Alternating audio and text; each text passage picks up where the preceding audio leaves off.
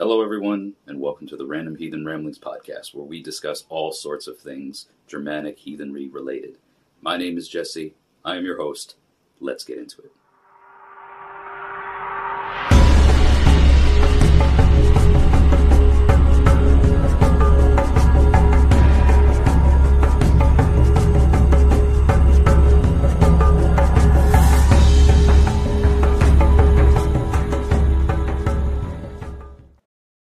Your brain needs support, and new Olly Brainy Chews are a delightful way to take care of your cognitive health. Made with scientifically backed ingredients like Thai ginger, L-theanine, and caffeine, Brainy Chews support healthy brain function and help you find your focus, stay chill, or get energized. Be kind to your mind and get these nootropic chews at olly.com. That's O L L Y.com. These statements have not been evaluated by the Food and Drug Administration. This product is not intended to diagnose, treat, cure, or prevent any disease. Well, hello everyone. Welcome back to another episode of the Random Heathen Ramblings podcast. Thanks so much for coming back here and seeing what we ramble on about today. Um, as you've noticed here recently, we have kind of branched off from the beaten path, as it were, kind of gone off the beaten path into some territory that is not typical for heathen conversations, but somehow we always find commonalities, and nuances, and things that can just, you know, wrap things up in uh, in in this podcast in a way. So we're not entirely veering off the the heathen topics, um, but today's episode is going to be very much central centralized around things that mean a lot to us as heathens. We're going to be talking today with a guest. His name is uh, Bradly, and he he hit me up on Facebook and um, asked about ancestry specifically, um, which of course for all of us as as heathens, you know, our our views on ancestor veneration, I think, can can pretty much be summed up as everybody that is heathen uh, has a place for the importance of ancestor veneration in their practices. Some people may do it a little bit differently. Some people may have different uh, perspectives, but the concept, the idea of ancestor veneration is an important one that many heathens worldwide do share. And we're going to be talking today with Bradly because he asked me this question about uh, how far back do we go with our ancestors? You know, it, it's it's a thing that we hear all the time, right? I've said it many times about uh, may your ancestors continue to notice you. Um, I sign off all of my podcasts with that phrase. Um, so it bears the question which ancestors would we even want to notice us? Do we recognize any and all of our ancestors as far back as we possibly can? And kind of what that, you know, uh, how that, or, or rather, how that uh, fits into individual practices, maybe group practices. Um, so we're going to talk about that today. We're going to see what Bradly's thoughts are. We're going to hear, of course, what my thoughts are, and talk about DNA, ancestry, how far back do we actually go? Um, so we're going to be bringing him in here shortly. Before we do, please be sure to give this video, if you're watching this on the video platforms, a like, thumbs up, um, interact with it in some way. Follow me on all of the socials that are linked in the Linktree link in the description and show notes of this podcast. And uh, wherever you're catching this podcast, if it's just an audio version, uh, do be sure to follow. You know, upvote it, uh, download it, all of those types of things. The way that you interact on those platforms does help with the growth of the podcast. The more ears and eyes that we get here on this uh, on this platform or these platforms, the better. So let's welcome in Bradly who, again, is going to be talking with me today about our ancestors and just how far back do we actually go. All right, folks. Well, I'm joined here today with uh, a Facebook friend of mine. His name is Bradly, um, who has been a heathen for I'm not sure how long, but welcome to the show, Bradly. Thanks for for joining me today. Great to be on here after lots of listening to episodes and actually being on one now. Yeah, I appreciate it. How long have you been listening or, or following the podcast? Probably about the last two years now. I've been listening off and on. Uh, my job, I do a lot of, I have a lot of time to listen to things. So anything I can find that's heathenry related and decent really kind of helps move the night along. Okay, cool. Well, I appreciate the, the, the, the support, you know, it's nice to know that there's people. Where are you located, by the way, if you don't mind? Um, uh, up in the very, very northeastern corner of Oklahoma. So I'm pretty much right against Kansas, Missouri, and Oklahoma. Okay. I used to travel a lot for a job in the in my Uh, I, was, I, used to do like prisoner transports, and one thing about I uh, Oklahoma, Kansas, Missouri, that whole area is there there ain't a whole lot going on. No, no, it's pretty it's pretty remote. Yeah, especially where the town I'm in, we're still we're in the edge of the Ozarks, so we're a little bit better. There's some hills, trees, things like that. But yeah, you go west at all, and it's just this is flat, flat and empty. Yeah. is that where you're originally from? Yeah, yeah. I've I've had family in essentially the town I live in or the small surrounding towns for probably five or six generations now. Okay, wow. Yeah, there's a small cemetery near here I can go back and I think the oldest is great great great grandparent at that one. So Wow. I've not I, I can't think of too many people that I know in my life or I've talked to who can say that like they're they're in the same vicinity, the same general area as that many of their ancestors are from. Like a lot of people, myself included, have you know like uprooted and moved away from where they were born and raised, you know, and found a life somewhere else. Um, so that's pretty that that's pretty amazing that that not just you but people that far back in your lineage have uh, stayed in the same same area. There's a lot of history there, I'm sure. Oh yeah, like for your families that small cemetery, there's a whole section just dedicated pretty much to people I'm related to. It's a small country cemetery, but yeah, so it's it's really kind of an experience to go out there and take the kids out there too. It is, you know, away from the city, out in the country, and to mm-hmm. be able to kind of walk them down the line, like, well, this is my grandparents, this is their parents, on and on. But I do have uh, ancestors more far flung in uh, Colorado, and then some more out of Missouri. Okay. from there, France. oh, okay, gotcha.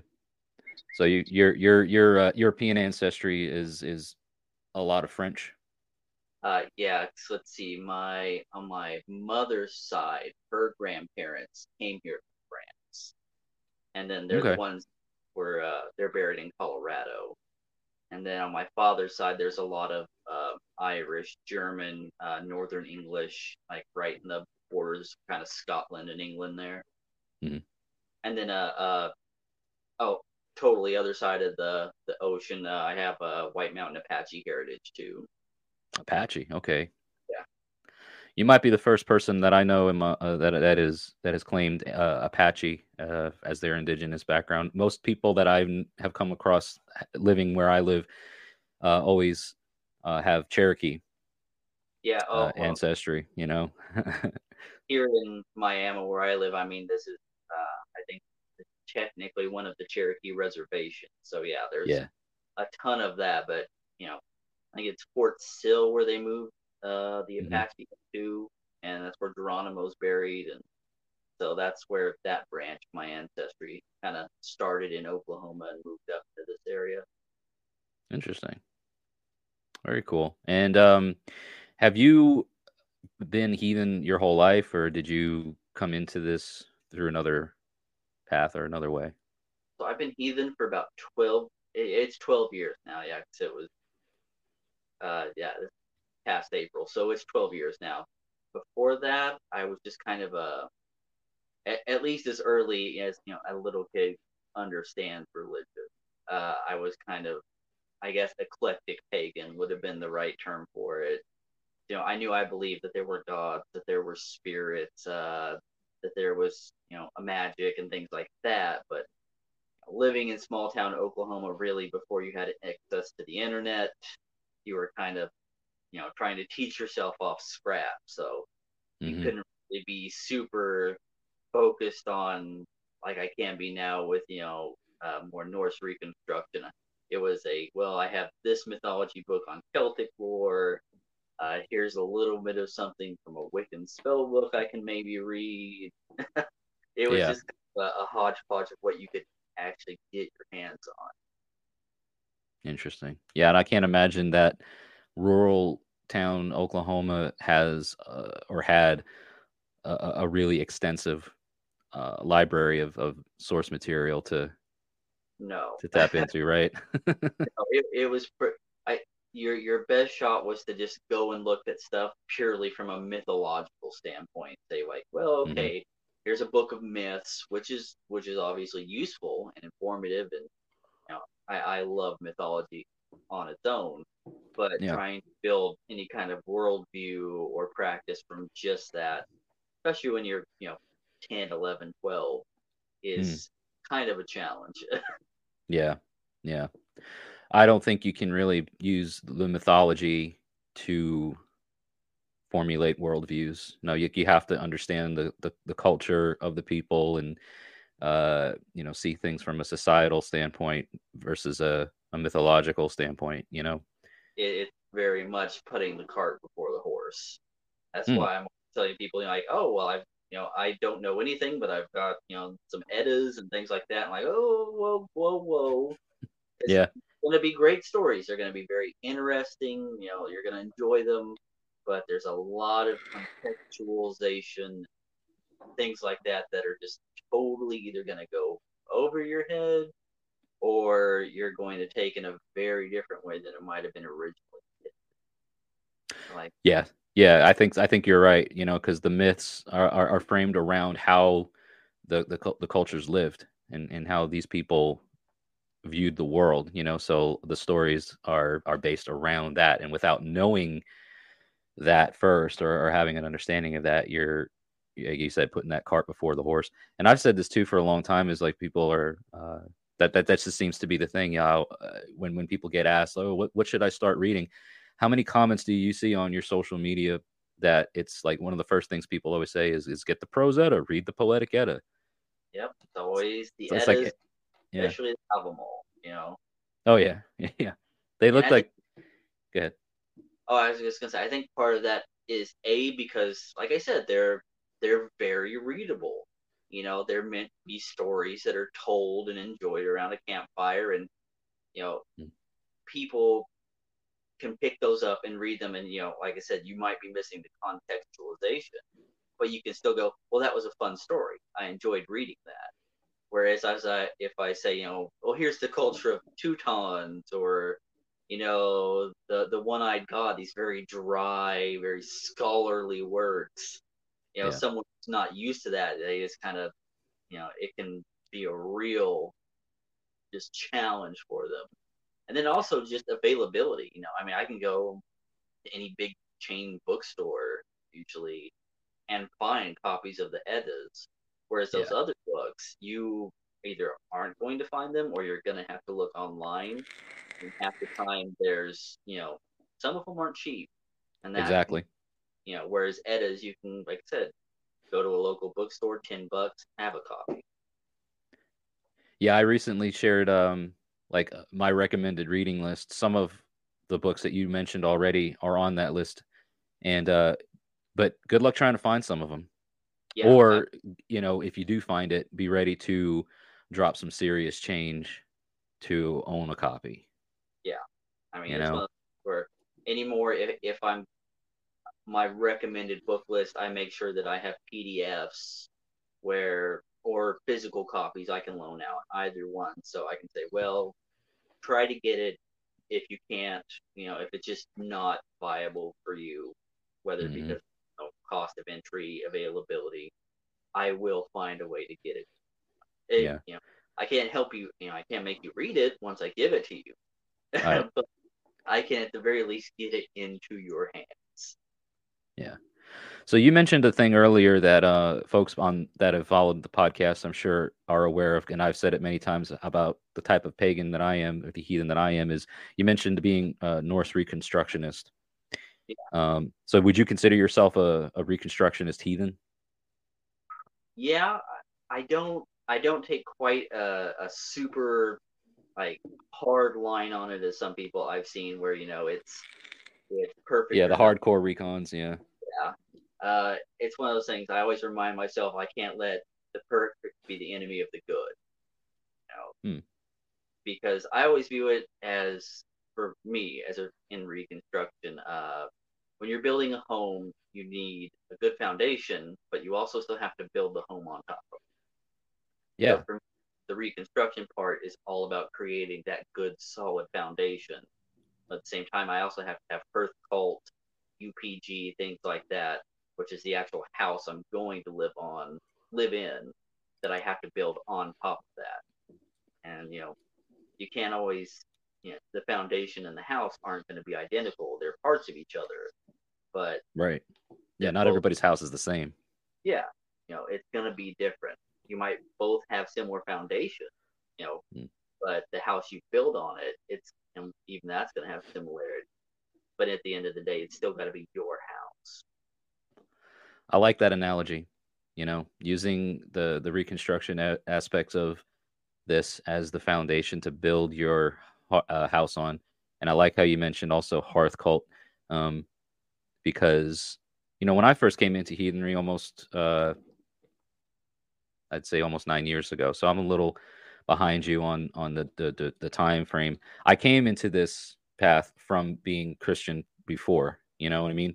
So when you want to talk about like worldviews, um, you know, this path has has has a worldview that is very different from a Christian worldview. So it was like re- get, having to be be reprogrammed in a way. Yeah. Um, and you don't learn that stuff from the eddas. You know, you don't get that um, that, that that that level of information from from the eddas, like you said. So, did you have something similar with you? I know you mentioned, you know, you were more of an eclectic type pagan uh, earlier on, and then, you know, about over a decade ago was when you came into to heathenry. Did you already like was it was it difficult for you to shift your worldviews, or were you already kind of in in line with things that you later on learned are Germanic heathen worldview? It's a little bit of A and B. I mean, there were already bits and pieces there, especially because you know not only was I think paganism, you know, I also was a long time Tolkien nerd. So, you know, I had already take so much of that is based on Germanic concepts, myths, things like that. So that helped a little bit too. But oh yeah, there was a culture shock because I don't I don't think there's any way to avoid the culture shock, at least in my opinion, if you're really going to come fully into heathenry. Because even just the religious side of you know, the religious part aside, so mm-hmm. much of our culture is radically different than you know the pre-christian germanic conceptions so you are going through this culture shock of like oh now luck is a real thing that i have to think about mm-hmm. and reputation matters whereas in our culture you know it's like oh don't worry you know don't worry what people say about you it's what you think well now all of a sudden it's no it's flipped on its head and you know yeah. world accepting versus world rejecting. And you know it's just this list of things. And you know there's the extra weight of the fact that most of us are trying to do this a on our own and b in it while still being in the original culture. You know a lot of times if you're adapting to a new culture and going through this culture shock you're in that new culture. You're surrounded by it.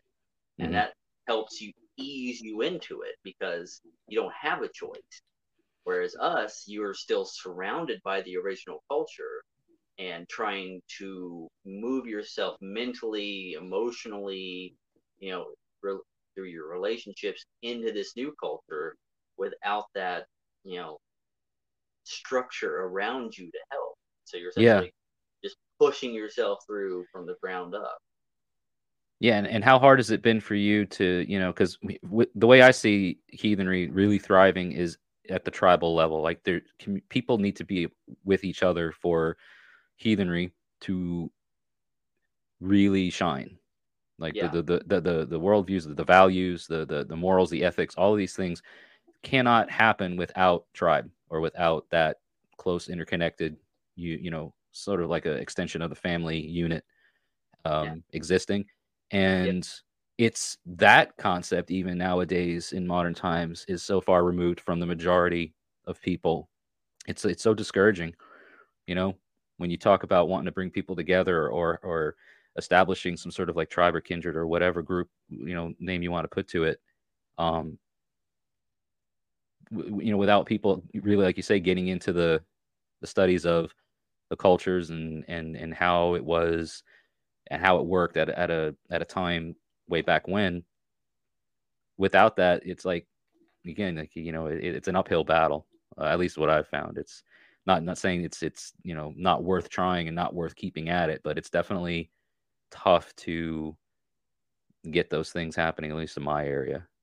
Oh yeah, and I mean, so much of our overculture is just it's anathema to you know these concepts where, like I said, you were talking about, you know, bring the importance of the group, practicing together, uh, you know, how our relationships grow and change throughout this worldview.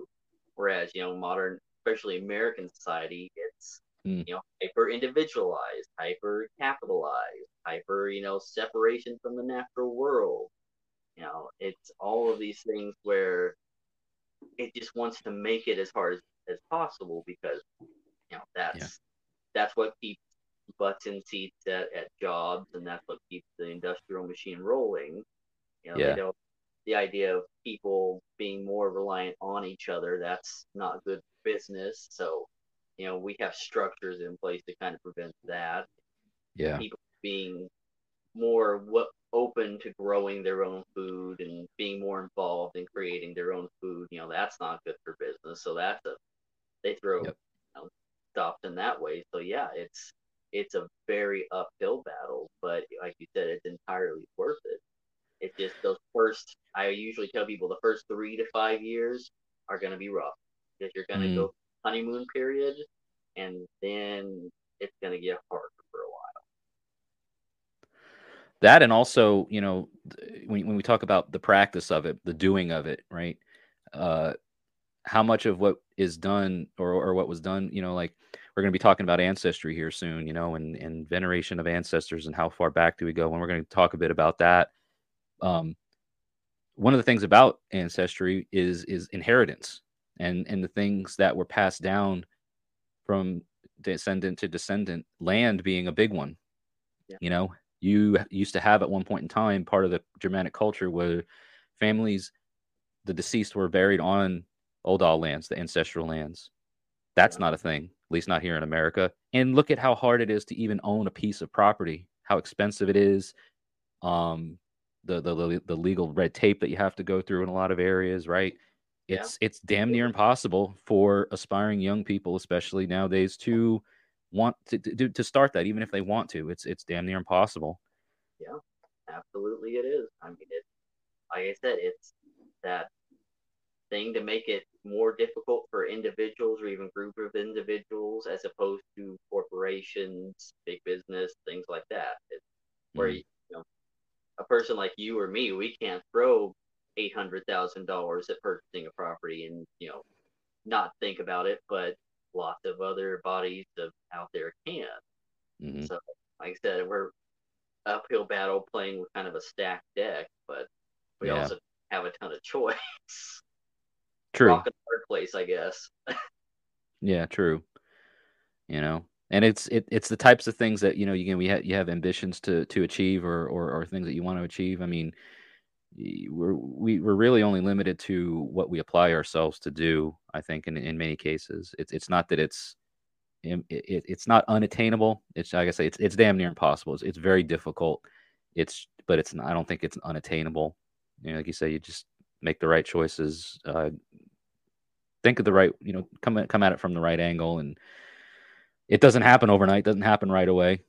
Um, you know people that I've, I've, I've been of the, of the mind for a long time that the, the type of people who want to see things happen that, that share in the same kind of vision as you will come to you you know what i mean? Like you're not going to have to really go looking for it. It's, it's it's if you're doing certain things a certain way and, and people see that they're going to be like oh this guy gal whatever.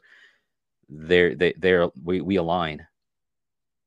Yeah. And and let's make things happen together. And then that's where that's where the magic happens you know? You get more hands uh, many hands do make light work you know? You get more people actively wanting to to see this come to fruition all about forming those communities and those bonds i always tell people if you look at any you know minority community in this country, whether they're ethnic, religious, uh, nationality. You know, a lot of them are going through the same thing. They are, you know, trying to hold on to or create a culture, you know, inside of a society that's either indifferent or hostile to it, and they have to find ways to, to manage that, grow through that, and you know, what the number one thing they do is they form a community. Mhm. You know, that's so much just isn't accomplishable on our own unless you're you know, some kind of superhuman, you know, luck the size of the Himalayas kind of guy. I haven't. Yeah. But with that community, all of a sudden, things become possible that would never have been possible on your own. Doors open that never otherwise would. open. Yeah. Um, I agree. You know, uh, I I've worked uh, for the last few years uh, to have a, a small group of people that I would consider kith, right? That extension of the kin, ch- Yeah. uh, that, you know, that, that that family unit. Um, and and with that has come obligation, of course. With that have come uh, certain challenges, right? The the tribe that was is not the tribe that is, and is also not the tribe that will be. I'm sure. Um, it's it's it's constantly growing and evolving and shape and ship shifting. Shape, you know what I mean? Uh, it doesn't stay the same uh, all the time. So it's it's it's a constant work in progress.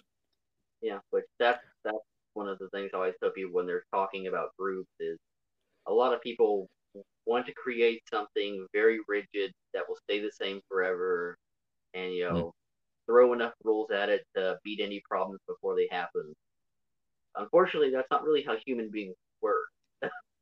so Oh, yeah. like, tell people you've got to be open to change. You've got to be open to the fact that people are going to come with their issues that you're going to have to address those and be there, you know, be there to kind of help help them through those and grow through them, or you know, just you know, not get bogged down by it. Uh, changes in the practices and information. You know, it, you can't just carve something out of stone and say this is it forever and freak out anytime it tries to change. Yeah. It's just going to erode away to sand. Yeah, that and also, you know, if, if people try to form or establish groups so strictly uh, as based around the way certain groups were established or formed in in heathen times. Yeah. Uh, again, looking at you know from a cultural standpoint, uh, yes, the world really hasn't grown, but it was a smaller. It, it was smaller back then. You know what I mean? Like the, it wasn't as big of a place for these people, and and it was also how you know feudal cultures, war bands, and and stuff. Uh, I mean, they were they were they were sure they were agriculturally inclined. They were farmers and and, and doing all the things just to live off of the land, but uh, there was there were there were the war bands that that had a very militant structure to it and it's just like here in modern day you know what i mean the way that the military is the way that the you know police forces and, and all these other sort of uh, militant or organizations are structured is way more you know ca- carved in stone in terms of you know chains of command and and and whatnot than than the average uh you know joe going down the street going to their jobs or whatever. So i don't know. I've, I've seen i've seen groups get formed um under the banner of heathenry let's say that become very they they they, they dissolve because of that over rigidness. You know you guess what guys? You're not a war band.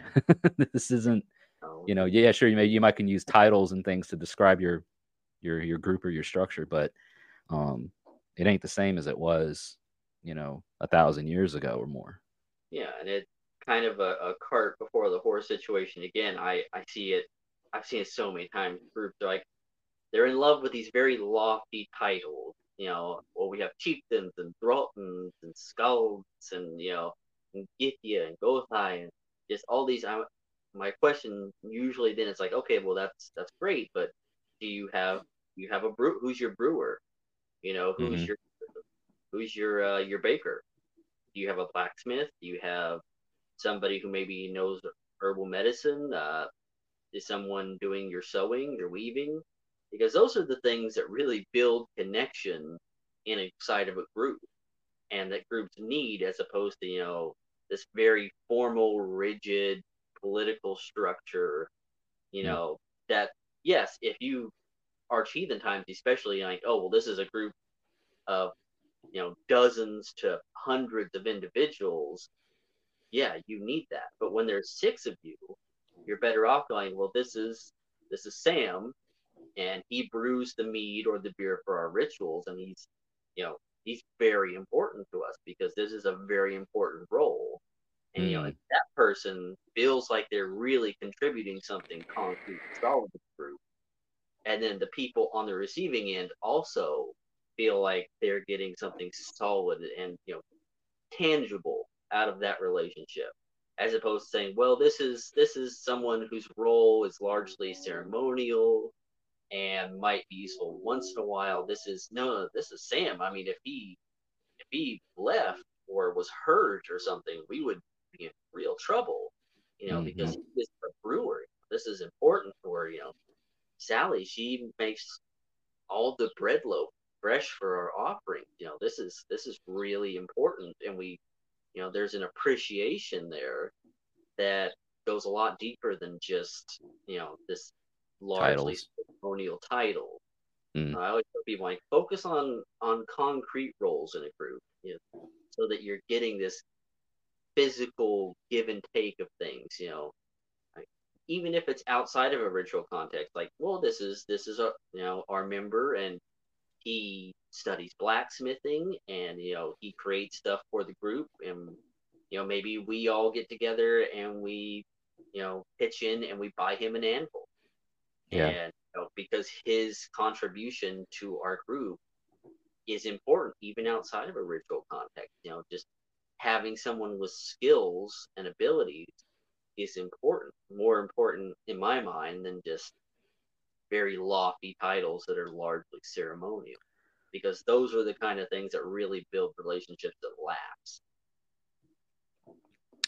Yeah, I definitely can see that. And you know, uh, I think some of the pitfalls that can happen are, like you say, putting that cart before the horse. People think, well, I have to have, we have to have this, you know, uh, title and, and structure. But why? Like, what's the purpose? Um, and number one, number two is who did you give yourself this title? Are you now this person that you think you are, or or or are you doing the things that this title with the with that that a person with that title does you know Yeah. are you a gothie just because you know you say you are or or have you done the things that gothies do or whatever you know what i mean? So again it, it it goes back to again like worldviews and stuff which we could do a whole episode on just that but how worth was was placed um and how that applies in modern times. You know you are worth what your what your group what your people say you're worth and and worth is given to you through your deeds. It's you know it's not just because oh i've been a heathen for 12 years or 10 years or 20 years you know yeah or you know like, like i said it's kind of the opposite of our modern culture where you know it, worth is just based on your own thoughts and feelings and nobody can tell me what i'm worth and i know what i'm worth and you know which, Mhm. which you know is nice and has its place but it know, does it's still you have to look at that through the lens of for us at least of you know pre-christian germanic belief going like well yes it's important that i know my worth and i i'm familiar with my abilities but at the same time my honor and my value derives from my inner from the people yeah. who you know are in the place to decide that for me. I can't really decide it for myself. Yeah, I've seen it go both ways where um some groups whose structure uh kind of kind of uh it, it's it's very theodish. yeah Um, you know what I mean? Like where new members come in with no worth. They are worth less. Yeah. Um which has again an arch heathen angle taken to it. It's we don't know anything about you per se. You have to prove your worth. And I've taken a bit of an angle with that with our group. It's like I'm not saying you're worthless to your face. I'm not going to say like, oh, you ain't worth a damn. You know what I mean? But what I'm saying, or what we're saying, is that in order for us to have frith, in order for us to establish that obligation, that bond, the the, the things that come with uh the you know being tied into that frith web, in order for that to happen, you're going to have to see me. You're going to have to know that I can be of worth to you, and I'm going to need to know that you're of worth to, to me and the rest of us. We have to see this happen, but there needs to be that time of uh, that, that period of time to prove yourself and to prove myself and to prove ourselves. Because without that, we're just, uh, you know, going down through a checklist saying, "Do you do this? Do you like that? Would you?" Oh, cool. You're you're you're in. Yeah, You're you're you're part of the tribe now. You're you know.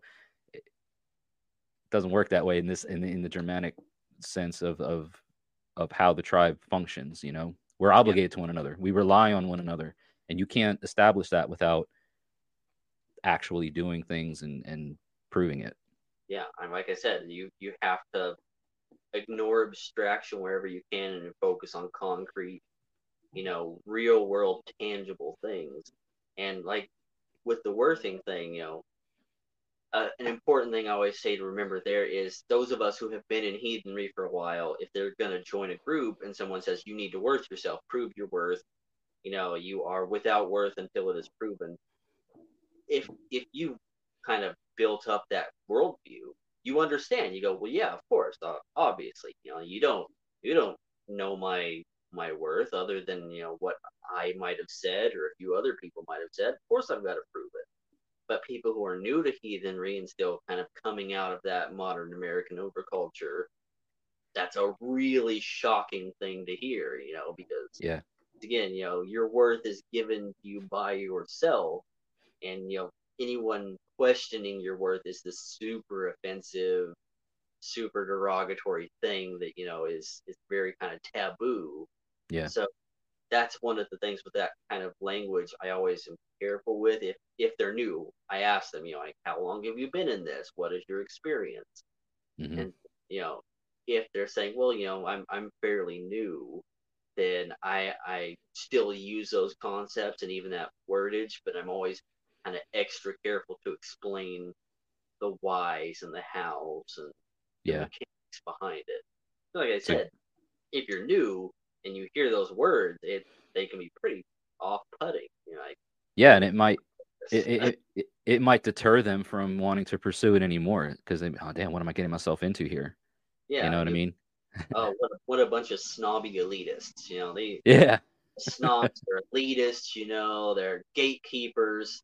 Right? Yep. well, well, yes and no. I mean, yeah, I mean, we're keeping the gate to our inner. That's important. We're not saying the gate is locked forever, but you have to and you know prove that you are the kind of person we want to let through that gate first, and that's not a bad thing.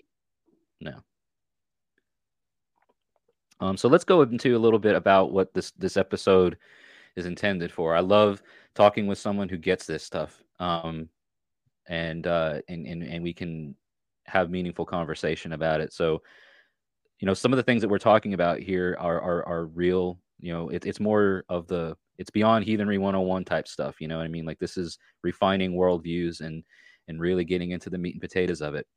Um, so with ancestry, you know, I know you you've probably seen me say dozens of times, hundreds of times, if you know, if you've been watching for the last couple of years, the podcasters, right? May the gods continue to notice you. May your ancestors smile upon you. Uh, that's like how I sign off every episode, but also just the the importance of ancestor veneration. Um, you had a you had a a, a purpose behind talking about ancestry specifically, and I don't want to put words in your mouth, so I'm just gonna, if you don't mind, let you verbalize that to to everybody today. Like, what's what are we going to be talking about with regards to ancestry? And Well, the question I came to you with, because you know I was interested on your perspective, and you know we'll be talking about that is when it comes to ancestry and ancestral veneration. Uh, you know, how far back do you go? Because this is something that, if you ask that question on a heathen group, even seasoned heathens, the answer is going to run across the board. Mm. You'll see people say only the ancestors I've personally known in life or you know this legal code says six to nine generations of ancestors have to be recognized so that's what i do or people who say you know all of them all the way back forever known or unknown uh, all the way back to either you know ask and Embla or you know i've seen people you know, say, well, part of my veneration is is the first ape that stood upright. So you know, it's that Wow. question. Yeah, I mean, I it's not my practice, but I've seen it. Yeah. So, Look, Bumble knows you're exhausted by dating. All the must not take yourself too seriously and 6 1 since that matters. And What do I even say other than hey? well, that's why they're introducing an all new Bumble with exciting features to make compatibility easier, starting the chat better, and dating safer. They've changed, so you don't have to.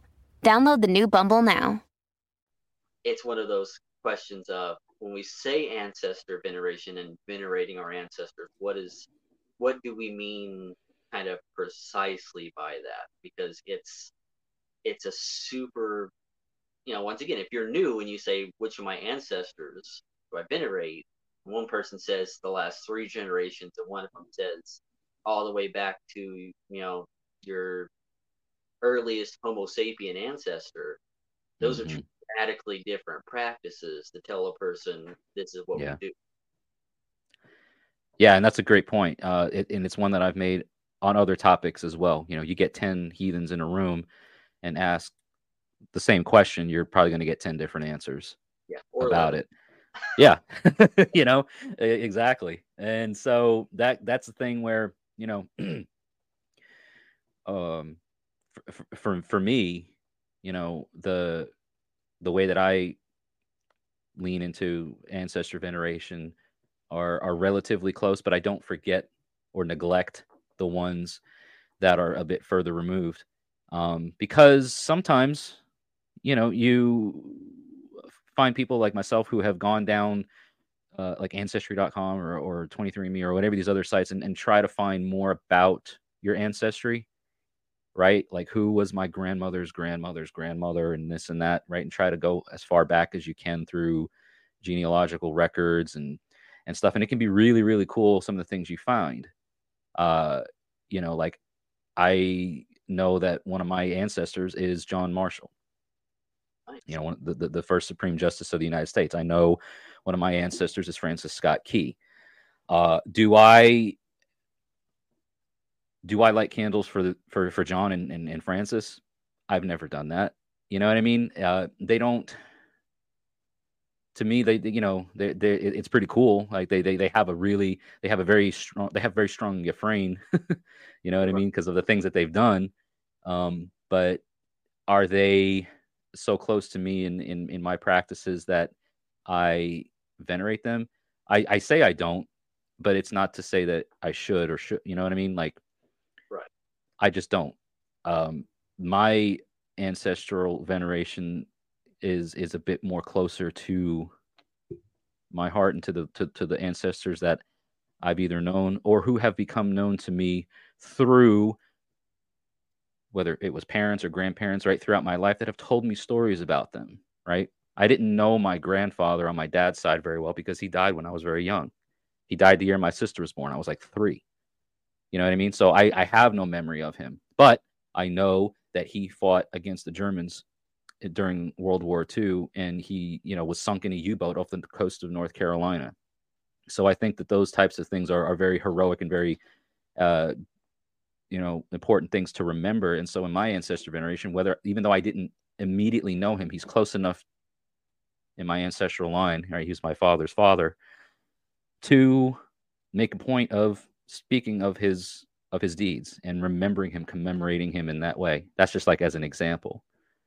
Um, there's also, I think, a place to to to to uh, to bring up of not all of your ancestors are worth your veneration.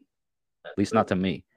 Some people's ancestors, myself, I mean, all of us, you know, pe- people have done some really shitty things, and we don't want to remember that. We don't want to commemorate them for the terrible things that they've done. We'd rather them be forgotten, and that's pretty powerful stuff. Because again, it goes into the the the worldview of of the ancient Germanic heathens is to, you know, you know that your name, your reputation never dies of those who have earned it. But if you've done really nefarious things, if you were nithing, if you were outlawed, if you were gone outside of this the the the sanctity, the the protection of the of the inner, uh, you were you were just assumed as dead, you know, and and gone and forgotten. worse than dead. You become less than human. You know, you're Mhm. a mark. You know, you're a troll. You're you've been stripped of your humanity through being stripped of that that familial relationship. Yeah. Yeah. So I'm kind of in the I, I think I kind of lean more towards, you know, I don't necessarily neglect my long distant ancestors. I just don't have a, a very active place of venerating them as much as I do those who have been more involved in my life. And why would that be? Right? Why would you not light a candle or or have a ceremony or do something to remember the first Supreme Justice of the United States? Well, damn, like that's a pretty important guy. Why wouldn't you? I, know, I wasn't around. Like none of my none of, none of the people that are related to him through or to me through them through him, right? None of our ancestors are alive anymore. Uh, to, to to know much about him other than what are written in the history books and and that have been passed down Yeah. through the annals of history. You know what I mean? The story So- there's no relationship. Yeah, and I and I see this with uh, you, you probably have too. Like I see this with people who are like, well, my descent, I'm the descendant of Ragnar, or I'm a Oh. descendant of this king, or I'm a descendant of this, you know, great hero. I'm like, that was a long ass time ago. Yeah. Do you think that they know you? you know, I don't. You're I- really I don't Yeah, I mean that may be so. Maybe you do have, you know, uh, lineage that that is documented that far back. I'm not saying, you know, that you're wrong if that's what you are are are, are claiming, and if you have the documentation, prove it. But what does it really do? What does that really prove? Yeah, So I- you're, you know, so you're King so and so's, you know, great great great great great great great great nephew. He had no idea about you. Why, you know what I mean? Like, I. So for That- me, it's it's like it's cool, but what, what why would you have that as part of your your hearth cult? Yeah, that that luck has changed hands so many times at this point that it is a radically different luck than the one that he passed down when he died. You know, so again, you have this story, but you don't have much of a relationship, and part of that too is going back to that uh, obsession with titles. You know, validation through these very lofty, abstract titles. I'm not just anyone. I'm the Mhm. eight times removed grandson of Ragnar Lothbrok. So therefore, you know, listen to me. Like, well, Yeah. That was Wow. different back then too, you know, because that actually meant something. You know, if you received an audience with an important person, that was kind of like your way in. Like who is who is who's Jesse? Oh well, Jesse, he is the son of so and so, who was the son of so and so, who did this thing, that, or the other. Ah, okay. You know, that like it meant something. Like there was, you would be announced as such. You would be Yeah. known as such. I mean, but like you say, the luck has, has has changed so much over the years. Like so, the luck that that was passed down through through through Orlog, you know, that, that, that that's the waters are a bit murkier now than they were back then. You know what I mean? Yeah. Because there's been so much other things that have been added to the well that have changed the, the structure of that luck that was passed. yeah, that layer is so deep now that you know it's it's not really the ones you're drawing from. Yeah. you know, it's still part of it. It's in there, but you know, it's deep as opposed to that surface levels of Orele that Yeah, you're Orle. really drawing freshly from. What about you? You asked me, I answered. What about you? What what, what is your what's your stance on it? so similar, uh, similar. Mm, The ones I focus most on are the ones that are more recent, and you know, either I've known or, you know, I know through stories of the people who knew them. So, like my great grandfather, I never met him, but you know, he was very close to my father, and so you know, I've seen images of him. I know stories about his life. Uh, you know, Yeah. I have items that he had when he was alive that you know are mine now. Uh, I have I literally have a cast iron cooking pot that he cooked out of that I cooked for my family out of. Now, you know, Mm, these things, you know, he has a place. But you know, Yeah. once uh, uh, a good example would be I can on one side I can as reliably as these records can be traced. You know, it goes back to like a uh, a Longobard ancestor named Gundolf. you know, I that's so many generations ago. Do Yeah. I really need to have, you know, something on my altar for Gundolf? Uh, I don't. Uh, the most like that in my practice reflects is uh, I make sure it, it practice uh, factors into my practice with Fricka, you know, because of the story of how she uh, helped the Longobard people Mhm.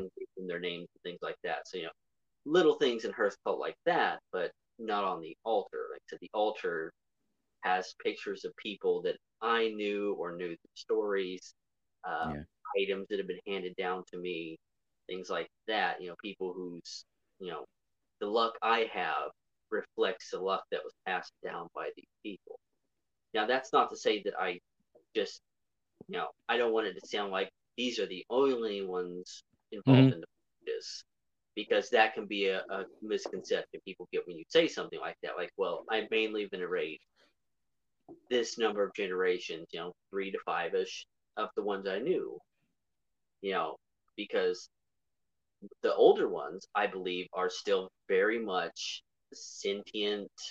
You know, they exist in however you want to view the afterlife. You know, they have a presence and they Mhm. have power. You know, they still exist. It's just the fact that they're probably not super worried about me on a personal level. You know, it's kind of in the same way that, you know, my mother who's passed is a spirit who's probably pretty concerned with my well being and seeing me succeed because you know I was her son. We were very close. And even then I have to, you know, keep in mind I have three siblings. She looks after them well and you know, she's not omnipotent and omnipresent. She can only be in one place at one time. So, you know, while I get a lot of attention from that spirit, and then you know, onto my grandparents, it's the same thing. You know, we're close, and I'm sure they look over me in my practice a lot, but they still have other grandchildren. They still have living children that I'm sure they have to keep an eye on, maintaining the family. And the farther you get back, you know, it, it's this wider and wider pool of people for them to to worry about and look over.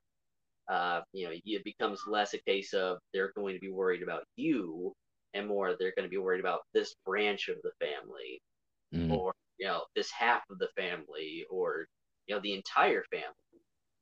And that's when I started just referring to them, you know, like as the Alfar and the Disir. You know, I don't know your names, and I probably don't have a super personal relationship with, you, but I recognize that you are still part, a part of the family.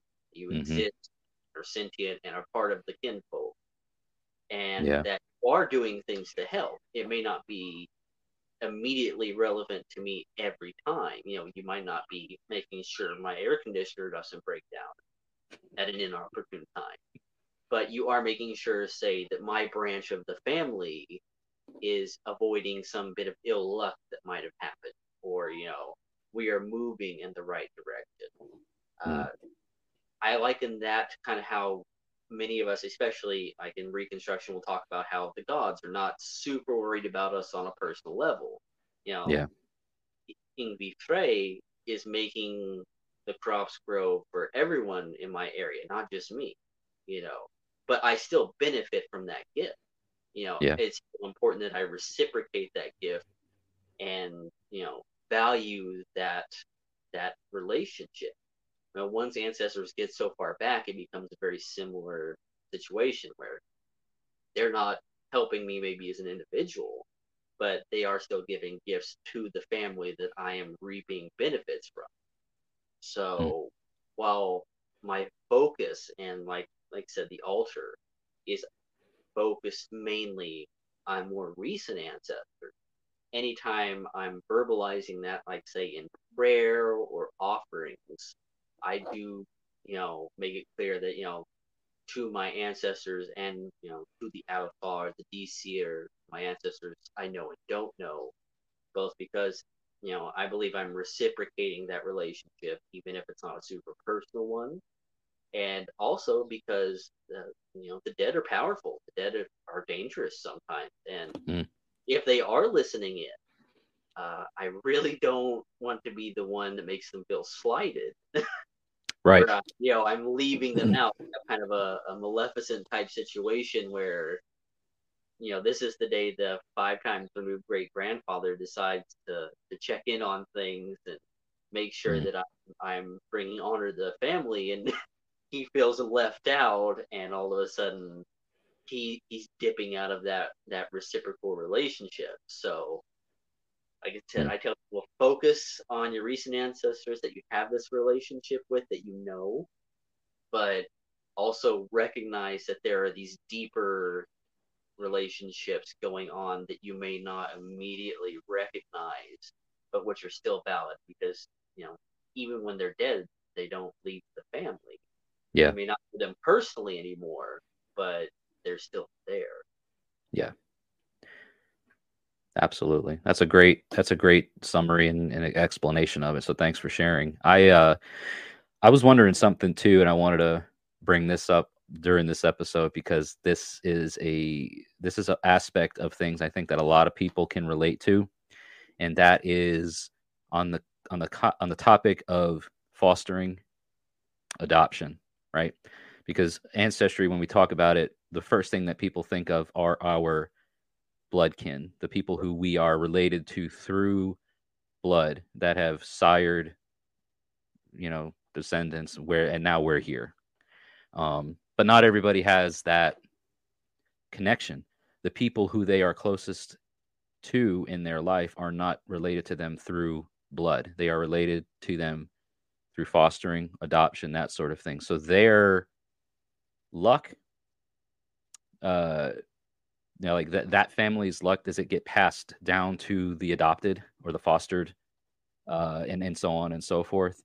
Um, and what are your thoughts on that? So you, my answer to that is, like you said, this is something that comes up a lot because it's not an uncommon question in our age, and you know, it's something that probably as long as there's been humans, things like adoption have existed. Sure. because We're a social species, and things happen. Right. So my answer to that is usually when did the adoption take place? So if someone says, you know, well, I was adopted as a baby, you know, my adoptive parents are the ones who gave me my name, who raised me, who took care of me from birth, or even a very young age. You know, I don't re- even remember my biological parents. These are the only parents I've ever had. Well, my answer to that is usually focus on on the ones who adopted you because you are by the Germanic worldview a legitimate part of that family as much as anyone would be that was born into it. You know, when, once you're adopted in, it's it's like when you graft the limb of a tree onto another tree. You know, it might have originated somewhere else, but it it is now part of that tree. It lives or dies with that tree, as opposed, you know, if the tree you took it from and grafted it off of dies, that doesn't hurt that branch. It's now part of this tree that it's grafted onto. Mhm. You know, so if it's the case where they're very young and that's the case, I always say just I would just and it's a personal thing. Some people are still going to want that and you know, I don't think harm in that. But Yeah. now if you say older, uh and you've built those relationships maybe with the family that, you know, pre-adoption family, uh, you've already created those ties. You're still using the name that they gave you, which is a powerful thing in heathenry. You know, Yeah. being named is a is a very serious thing. Uh, that's usually when I get into the fact. You know, I would recommend both, especially like if you're an adult, or you know, sometimes in um, a tribal setting, saying, "Well, we're going to adopt adopt each other as siblings." Well, you Mhm. know, you're not removing yourself from that original family. You're just kind of embracing each other's kinship. So now, yes, you have to recognize those ancestral ties and relations too, but you don't lose the ones that you had already. Yeah. So, yeah, younger kids, I say focus on your adoption. Uh, even in my family, you know, I my first child is technically my stepdaughter. You know, I just call her my daughter, but we had an adoption ceremony, a heathen adoption ceremony. Nice. Uh, you know, where I I gave her her name and gifts and welcomed her into the family and things like that. And but she was already old enough, and she still knows her biological father. so when we talk about this, you know, I make it clear, you know, those are still your ancestors, and it's important to acknowledge them, and there's nothing wrong with that. But my family and my ancestors are just as much your ancestors now. You know, my grandmother and the boons that she gave me and the luck she gave me are yours as much as they are mine or any of my other biological children. Yeah. But also doesn't mean that you're removed from your biological father's side because Right. you still know him and those people, and you know you were given your first name by them, and that you know that's still power. Yeah. No, 100%. I mean, my wife was adopted at birth and um, still knows her biological mother, her biological father. We we don't talk about him much because he was a, a, a villain, you know what I mean? And we so we don't really and, and it's it's crazy. She's not she's not a practicing heathen. She's fully supports what I do. She has her own way of, of the views of the world, but she's not a heathen uh, in the in the technical sense of the word, right? She doesn't practice the same things I do. However, um, anytime that this her sperm donor is what she calls him, Yeah. uh, it, she doesn't even mention his name. Like, doesn't even want to speak his name. Um, she doesn't claim the surname that she was tied to through his, you know, lineage, right? She's Yeah. like, I am not a that. Don't ever call me that, sort Yeah. of thing. She has a very, very strong stance on I am so and so because of who has raised me and who has taken me in and and and all that. So I think, you know, and, and that's that's definitely been a thing for like you say, you know, pretty much since humanity, right? Things happen, and uh, fostering was a big part of the Germanic culture too. And I uh, I know that you know once you were part of that family, you you received the luck and the benefits of that family, same as anybody else who was blood kin. Yeah, You know. you lived and died by that family. Yep. And the way we do our tribe is, is is in a similar way, like we talked earlier about, like the Worthing thing and all that. Uh, once once once Worth is established and that that that period of time has lapsed, um, we we enter into the the oath web to pledge our our our kinship to one another. I don't call people of any, you know outside of my blood kin, like I don't call another man brother or another woman's sister or anything like that until there has been that that uh that that that, that period of time to to prove our worth to one another. And then once we've established that we we understand things similarly like we then we can comfortably say all right now you are my brother. We're not blood related but you are kin to me now. And with that comes the obligation and the responsibility and the love and the and the backing and the support that family offers and, and provides. Yeah, it's a very heavy thing. That's why you know it's that beaten into the ground of people, you know, getting on a Facebook group and hi brothers, you know, skull and like no, we're not brothers, and that that's kind of goes back to that overculture thing again of telling somebody no, we're not brothers can once they're not in the worldview can be a very shocking, you know, off-putting thing to them if Yeah. the, you don't get in there like no, you have to understand saying that thing also carries with it this mountain of duties and obligations and you know if i say you're my brother that means that you know i my life is your life i, I even if i think you've done something like this is dumb this is really dumb but i'm here to help because Yeah. you're my brother and what else can i do Right. because your problem is my problem even if i think it's a dumb problem Yeah. I mean, I've had experiences throughout, like I was telling you before, how this the structure of the tribe or, or the the how the tribe has evolved in, in time, right? It's not the same as it was when it was initial, you know, initially created or started, formed. Uh, it's not the same tribe then as it is now. Um, however, you know, even though even though people that were in the tribe are, are not part of the tribe, it's not because they've done anything to harm themselves or ourselves uh, on the luck level, right? They haven't done anything to be considered nithing. So I still call them brother or whatever, right? Hey, you may not come to tribal affairs, you're not oath bound, but we're not oath bound to one another. Um, but you've also never done anything I know that if I called upon this person, they would answer. If I needed something, they would do the best that they could to provide. You know what I mean? Or Yeah. or answer that call. Um, but stuff like that again is is is like it's all very cool sounding. You know what I'm saying? Like, oh, you know, I answered the call. Uh, call on me, brother, and I will answer. Do you really mean that? Yeah. Are you really like if if if this person calls you at two in the morning, are you going to answer that phone call? If not, then they're not your brother, man. Like that's not family. Yeah. It, it, it it's- literally that kind of a of a thickness that it's it's that how that's how thick the threads are. That's how strong the bonds are. And I, I've, I've talked about this before. I don't know how you feel like when it comes to Frith and the and the bonds that get established. There's there's like layers and levels of it, right? Like the Frith bond that I have with my wife is stronger than the one that I have with my my tribal brothers. You know what I mean? Oh. Because we've we've done and and gone through things more than I've gone through with them, her and I. You know, so that the the Frith that her and I have is not the same as the Frith that my tribe tribesmen and I share. You know what I mean? Yeah. Does that does that make I- sense for hundred percent on board because you know, uh, I have relatives that are you know distant and or even you know, just we don't get along for whatever reason, and you know at the most I go well. Frith demands that I will never actively oppose. Like I will, I will never try to hurt you. Or if somebody shows up trying to hurt you, I am not going to help them in any way, shape, or form but past that, it's best if we just avoid each other. You know, Mhm. I, Yeah. I, I would never be your enemy, but I also don't really want you to come over for dinner.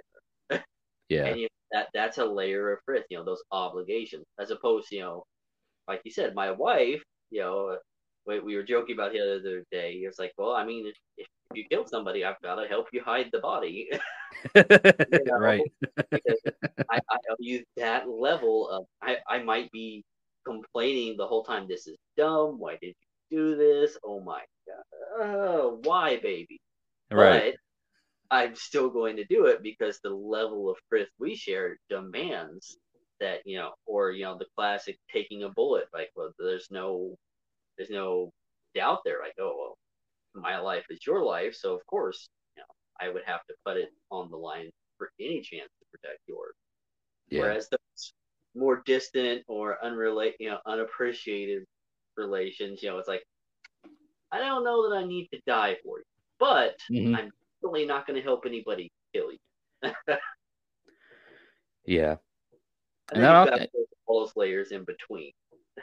Exactly. It's it's not so like you said carved in stone earlier, right? Like the things aren't so carved in stone. Like there are layers, there are levels, there are nuances, there are variances, right? So it's it's not so not so cut and dry. Uh uh, absolutes, I guess is what I'm trying to say. It's not one or the other. It's sometimes it's one, sometimes it's somewhere else in between. Sometimes it's another shade of that part that's in between.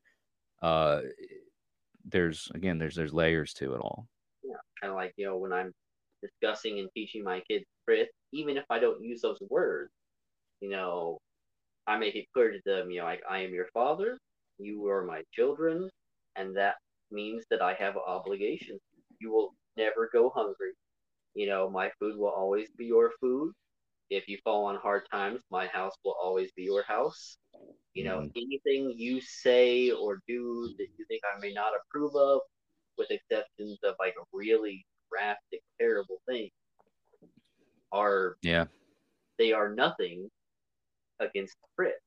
You know, so if you came to me and said, Dad, I'm gay, or Dad, I, I want to be this religion, or you know, I want to do something you may not approve of, you know, you know, not like, oh, I did something terrible, you know, nightmarishly bad. Like, you know, I want to, I want to do this job, and I know you don't approve of it or think it's a good idea, but I'm doing it anyway. Well, once again, those are all Yeah. bumps in the road compared to Frith. That means, you know, like I said, you will never have to worry about those things because as your father, this is my obligation in to you that Mhm. I will always be in your corner, even if I wish I wasn't, you know, in that particular corner for some reason. Like, uh, well, this is, I, you really shouldn't have moved into that house. I told you was more than a fixer upper, but Mm. I am your father, and that means I am here with tools and money, and Yeah. you know, I am here no matter what.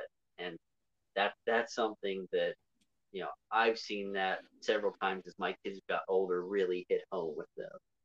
Where like I can, you know, dad may not like this, but I will never feel in fear of losing my relationship with him or losing my place in family because that's just not a constant sort of you know beyond pale of Yeah. Yeah, that frith bond is strong when it, and I, I don't know if you've ever uh, encountered this, but I, I got to thinking about um, situations like we're talking ancestry here, um, about how close we, we go back or how far we go back.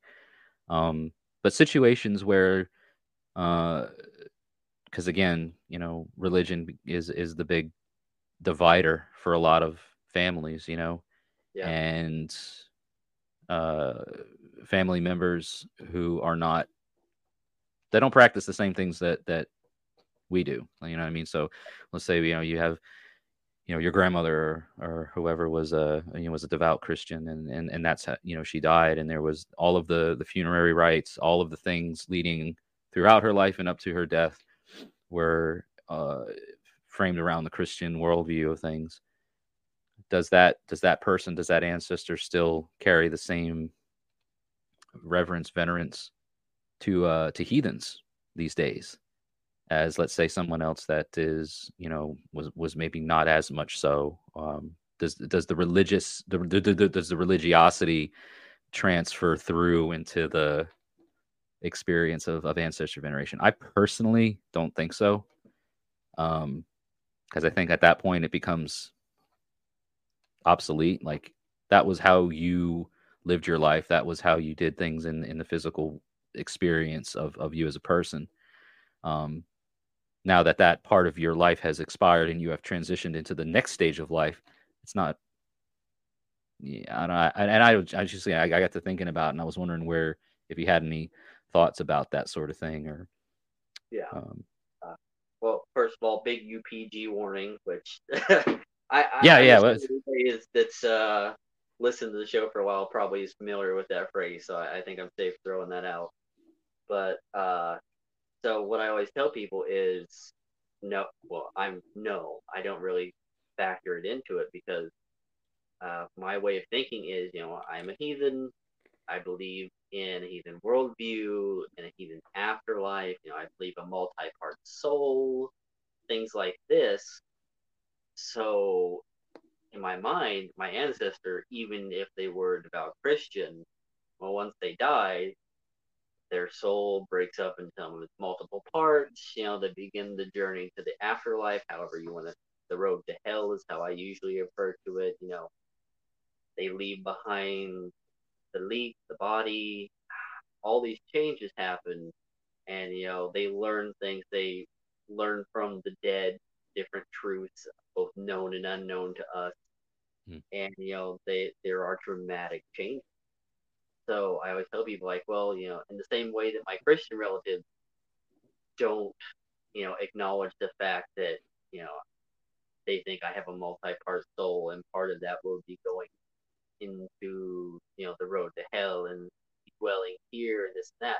You know, I also don't overly worry about you know trying to make other worldviews and religions fit into mine.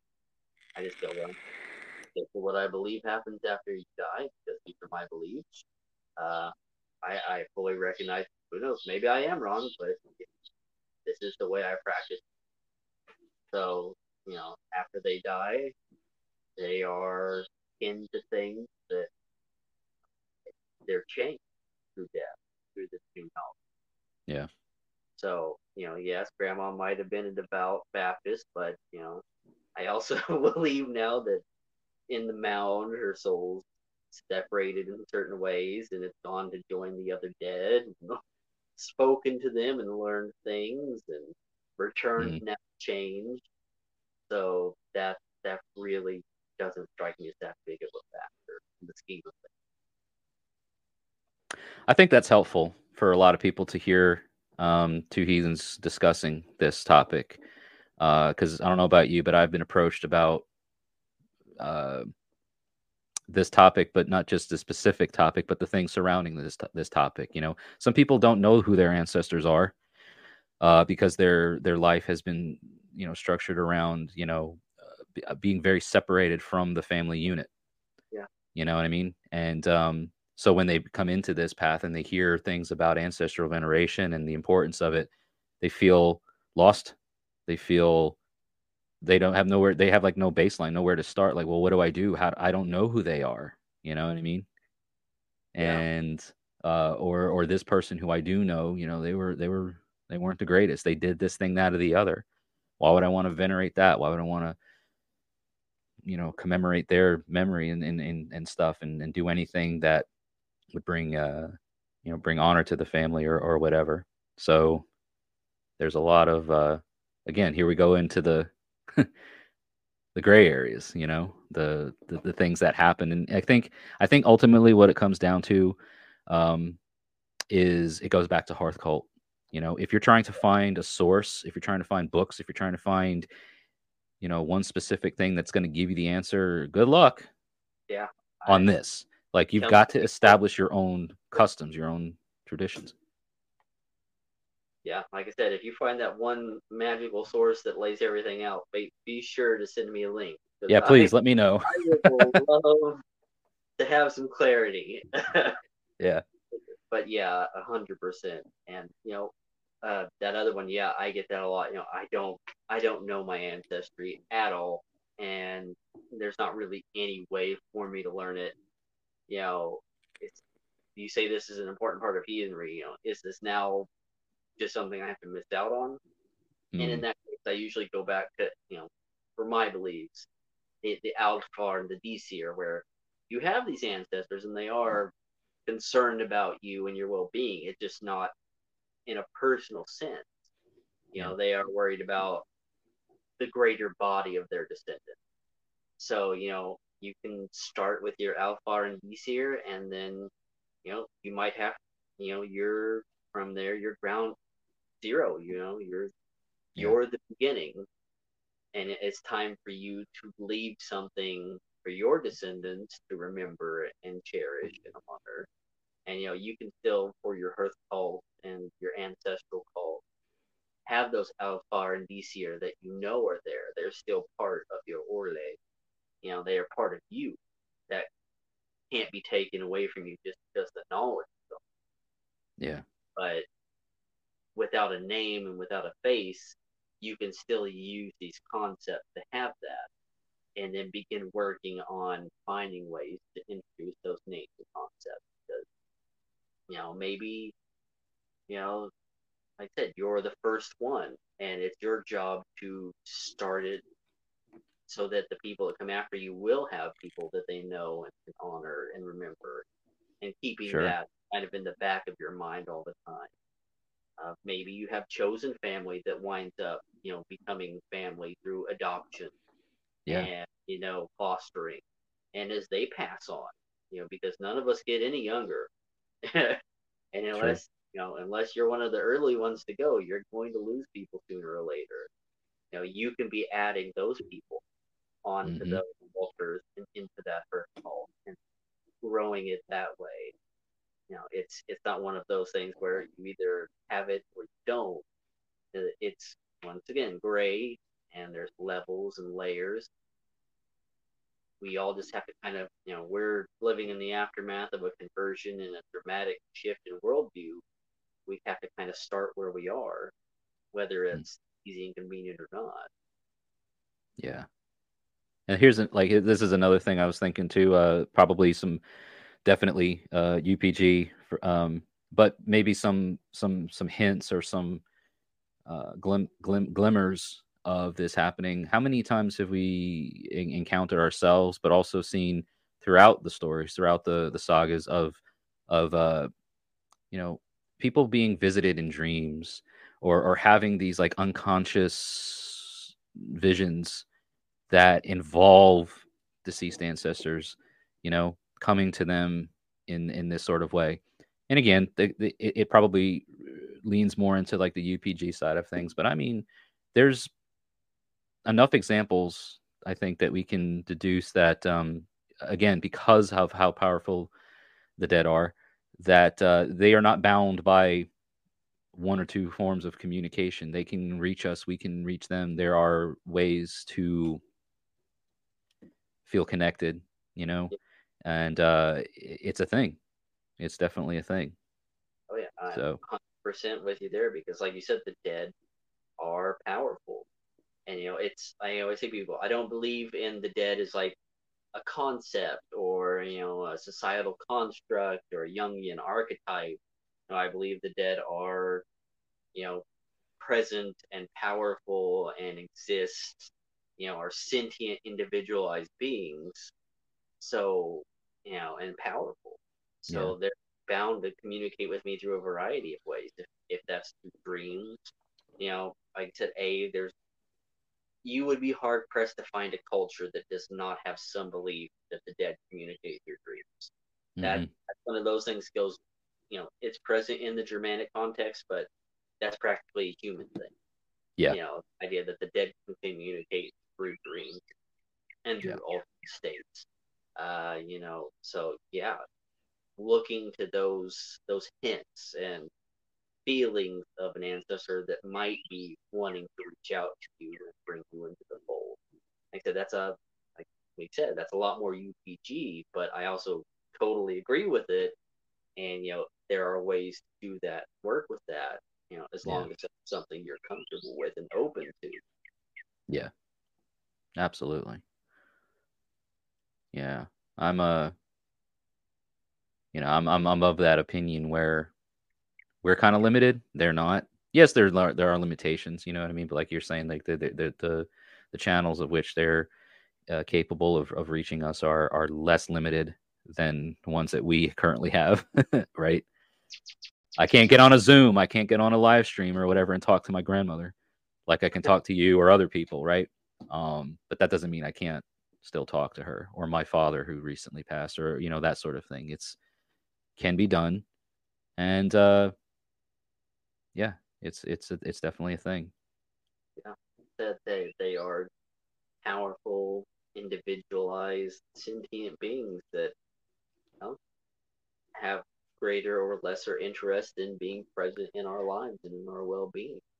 And the more we interact with them, I feel that the more their vested interest becomes active. You know, like you can write a letter or, or call or text or some, you know, whatever people, living people, like I saying, like every so often. And it's, oh, it's cool. Nice to hear from you. But the more you interact, the more you're involved, the more you become intertwined, then the more interesting things become. There- there- There's more of an investment in that relationship. So if you find that there's a relationship that from a from a departed ancestor that you're uh, either they are reaching out to you or you feel drawn to them, is start that and then continue it. Don't just let it be a, a, a passing thought. Feed it. You know, the more you do it, the more it's gonna become an active component to your your hearth cult and the things that go on around your life and those that are with you and around you. at least that's the way I see it. Absolutely. Like I tell people, you know, don't imagine them as just like, you know, some abstract thought phantom, you know, that things like that. Think of them still as a as a flesh and blood person. Maybe one that you can't physically see most of the time, but Mhm. still that person who has thoughts and opinions and things like that. So, you know, yes, communicate with them, give them gifts, give them, you know, a place of honor, you know, make a plate for them at dinner sometimes, you know, invite them over for dinner, you know, in your own way. Uh, This may be a very sorry yeah this may be a very modern twist to it all uh, but in the same vein of what you're describing like i know my wife has done this with uh, like uh, people that she's lost over the years whether they've been ancestral to her or or or through like fostering and adoption scenarios I have become kin to her no less um, sending them like a text message writing them an email doing things like that that are the physical, uh, you know, expression of communicating, you're not going to necessarily get a response back through those means. However, yeah. the process of doing that can be cathartic, and it can also, I think, at least in you know, we're modern heathens, right? Like we're living in these times. These things exist. They may not have been a part of the the worldview or the concepts of, of Germanic heathens at the time. But if they had phones, if they had emails, why wouldn't it be? I, I think of things like that. If the if the technology existed, would it, could it have been part of the, the, the process, you know? And and why can't it be now? Absolutely. I mean, like I said, we have to build the house of today on the foundation of what's been left to us in the past. And the, the house of today has a cell phone and it has an email and hmm. things like that. So we use them. But yeah, like I said, it's those li- even little things help. Writing notes, yeah. Oh. You know, it's half good stuff, a in a turned up cup. I found myself a, a friend. It doesn't there you go. take much. There you go. I appreciate the, this dialogue. This has been really uh this has been really helpful for me specifically. I love being able to talk to people that have a a, a good strong con you know mind of, of this and, and the concept surrounding Germanic heathenry specifically. A lot of a lot of the content that I have uh, here, especially here recently, have have gotten off on other paths and have ventured off. The branches are reaching out a little bit more, um, which I think is great too. Yeah, you know, and uh, nothing nothing to to say bad about it. But I love being able to talk about stuff that is close to my heart and and and share it with people who have questions, you know, and and and maybe thinking of things like this themselves. And now it gives them hopefully the opportunity to uh, explore it more themselves and find it, how it applies for their for their lives. It's not that we're saying, well, this is how you have to do it in order to achieve the certain result. This is just again two heathens from different spectrums, different parts of the country, different stages of their journeys, uh, talking and sharing about things that that can hopefully help you know be a be a be a guide. Yeah, which you know, the more resources you can put out there, the better because you know a lot of people once again do not have a community, do not have someone with years of experience they can ask. So they go looking for YouTube videos, they go looking for podcasts. I don't know how many times I've had people say, you know, okay, the books are great, but you know, I learn better through like videos and podcasts and things like that.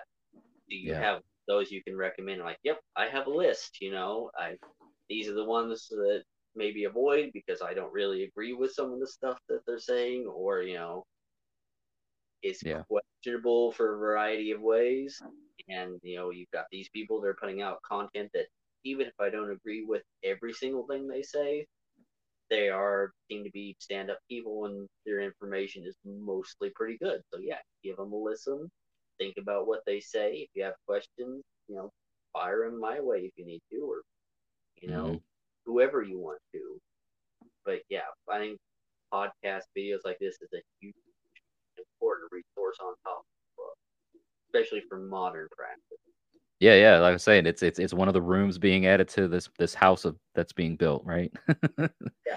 We're using that analogy a lot, and I love it. I yeah, love it, it. It's an important part of that house because I it's one of conversational things like this.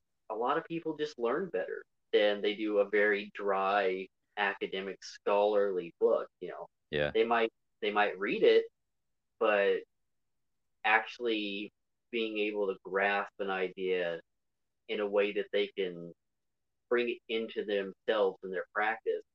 A lot of times, conversational stuff like podcasts, video, things like that does a better job just on a human level. Those yeah. books are beyond important. You know, I cannot recommend enough. But if you don't have a community where you can get those also human interactions concepts, stuff like this is just the next best thing. Because again, we're humans. There's some things that just work better for you. Yeah. Well, I'm definitely glad that we got a chance to rap about this, um, this particular topic and others. I, I, think it was a great episode. I hope people that are listening and watching to this uh, now are are finding some some good and useful tips um, and, and and and finding a way their own, you know, to to expand on it. So I want to say thank you, Bradly, for coming on the uh coming on the podcast today and sharing your thoughts and you know, of course, asking the question to begin with. Um, as, as I love it. It's it's you know, without people like yourself that are asking questions or that are uh, looking for others' opinions, uh, the podcast wouldn't be what it is. Um, so I appreciate the the the contribution.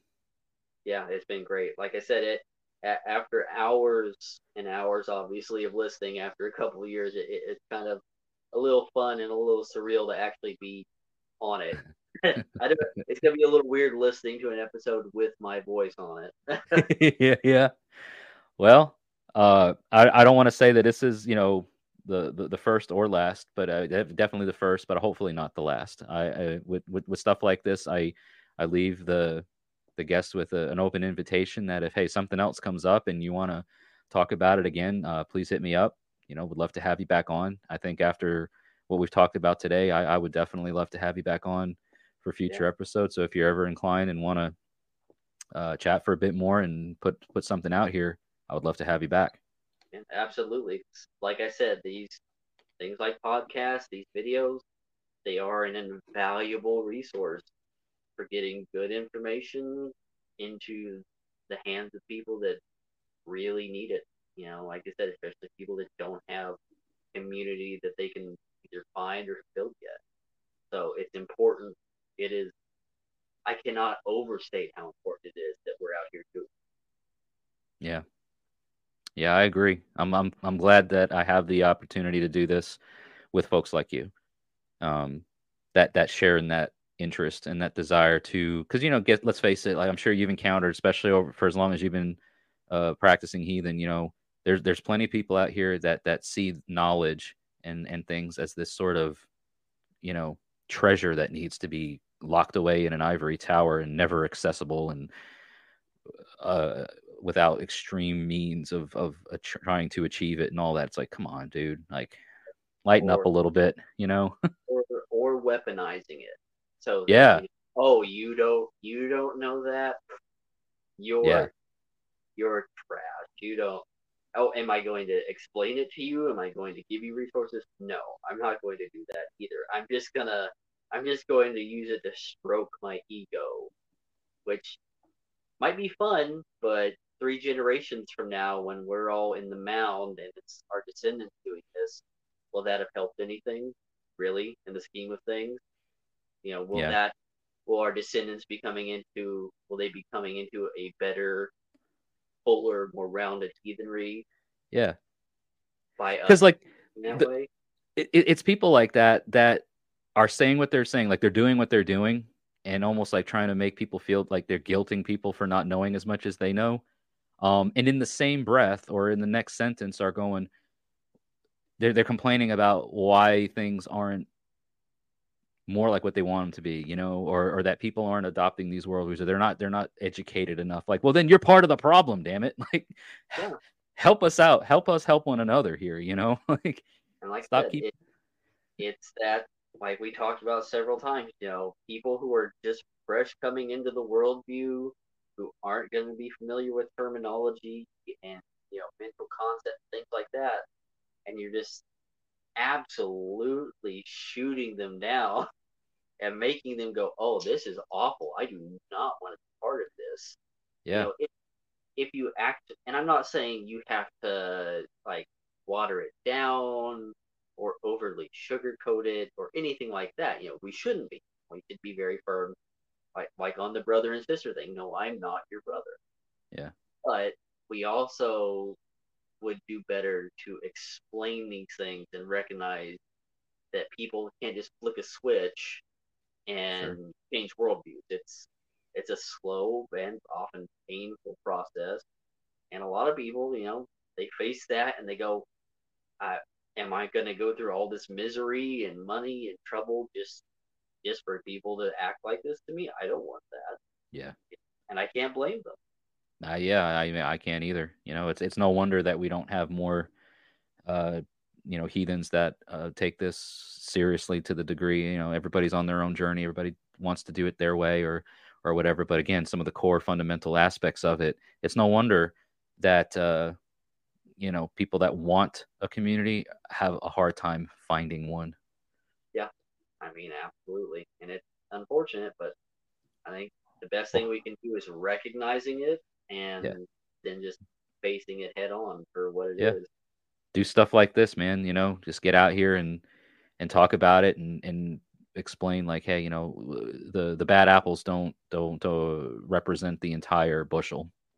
Yeah, and you You know, know? Rec- recognizing sometimes you're going to be in a good position for that stuff. Like, uh, you know, I am very open about being heathen, whether it's jewelry or just you know saying stuff conversationally. People like, oh, are you going to church? Like, no, I'm actually, I'm a, a Germanic pagan, a Norse pagan.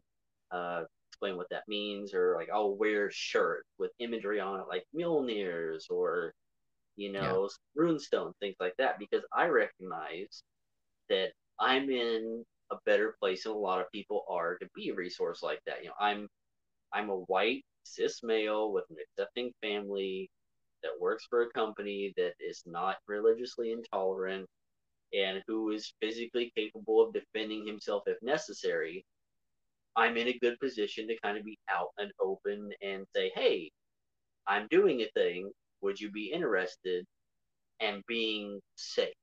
Whereas Mhm. I also recognize there are lots of people, you know, one I get a lot is a, a lot of women being afraid to wear Mjolnirs out in public because, once again, you don't know about, you know, someone who's going to take that the wrong way, a, a, a guy, and assault you, or, you know, people whose families aren't accepting and Mm, they have to keep that private, but they still want community, but they can't look for it as easily as someone like I can. So Yeah. it's also an important part of recognizing when you've got some privilege and what you can do and helping out those people who maybe don't have those same options to build that. yeah. Yeah, I definitely agree with you there. You know, uh, not everybody has the same things going on in their lives, and I can definitely understand and appreciate why certain people are more private about it, especially with how accessible basic information is to people. Yeah. Social media being a thing it has its great perks. I mean, obviously, stuff like this happens where we can connect. Um, and then there's a lot of other aspects of it that that make it toxic and terrible for people, and they have to f- hide behind anonymity or or use monikers and things to disguise themselves out of safety. Yeah. So it's it's it's wild, man. Like it's it's it's it's a crazy world Yeah. that we live in now, and the conditions that I do a, a it's just about every month. I, I missed one month recently because both of my sons are born in July, and that kind of took up my weekends. but normally I do an open park move where you know it's just I got food. I'm gonna do a small ritual. It's open. You're welcome to come. I put it in groups, and I did have a guy come recently uh, that you know he very much had to keep it on the download because the people who own like owned the company he worked for were very religious, and he knew that if he say wore a Mjolnir, that there would be very serious repercussions for it. So you know, Wow. one, it's like I can't put on Facebook, you know, that I'm here or doing this, and I can't wear this or that. But you know, I'm really glad that this is a thing, and I'm really glad to be here. it's you know, great. recognizing, yeah, that that happens more than I would like. Yeah. So then um, we're going to wrap this up here shortly, but um, you're, you're talking really quick, uh, quick about having monthly parkmoots. Is this something that you advertise anywhere or that you open publicly in case people that are listening and watching here are in the general vicinity where you are, Northeast Oklahoma, uh, or the neighboring surrounding areas that would want to venture out? Is it, is it is that something that um, if people followed you or anywhere or or anything like that that they could know about? Yeah, yeah. Like I said, I'll usually make a Facebook event, and it's it's open so people can join without you know having to know me, and they can invite other people. And Okay. I'm in a lot of the Facebook groups that are kind of regional, you know, for pagans or heathens in Oklahoma and Missouri and Arkansas because I'll do it in uh, Joplin, Missouri, which is pretty close to where I live, but it's one of the larger towns verging on cities. Mhm. That's also kind of central. Like it's a 30 minute drive for me, but it's also about that for a lot of other people. So it's kind of that nice middle Yeah. ground.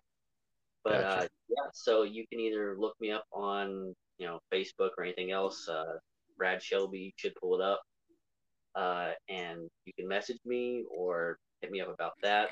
There's a lot of regional Facebook groups, or you can even probably just look up like Joplin, Missouri Heathen, and because that's you know, I make sure to use keywords for where it's at, heathen, parkmoot, things like that, and find it through that. But yeah, it's usually one Saturday each month, and it's totally open. I provide drinks and food, and um, Nice. usually some games outside for the kids. It's I do it at a park, so there's a bathroom and playground for the kids, and it's a covered shelter, and just kind of let people get together and see the other people in their community and start building those face to face bonds.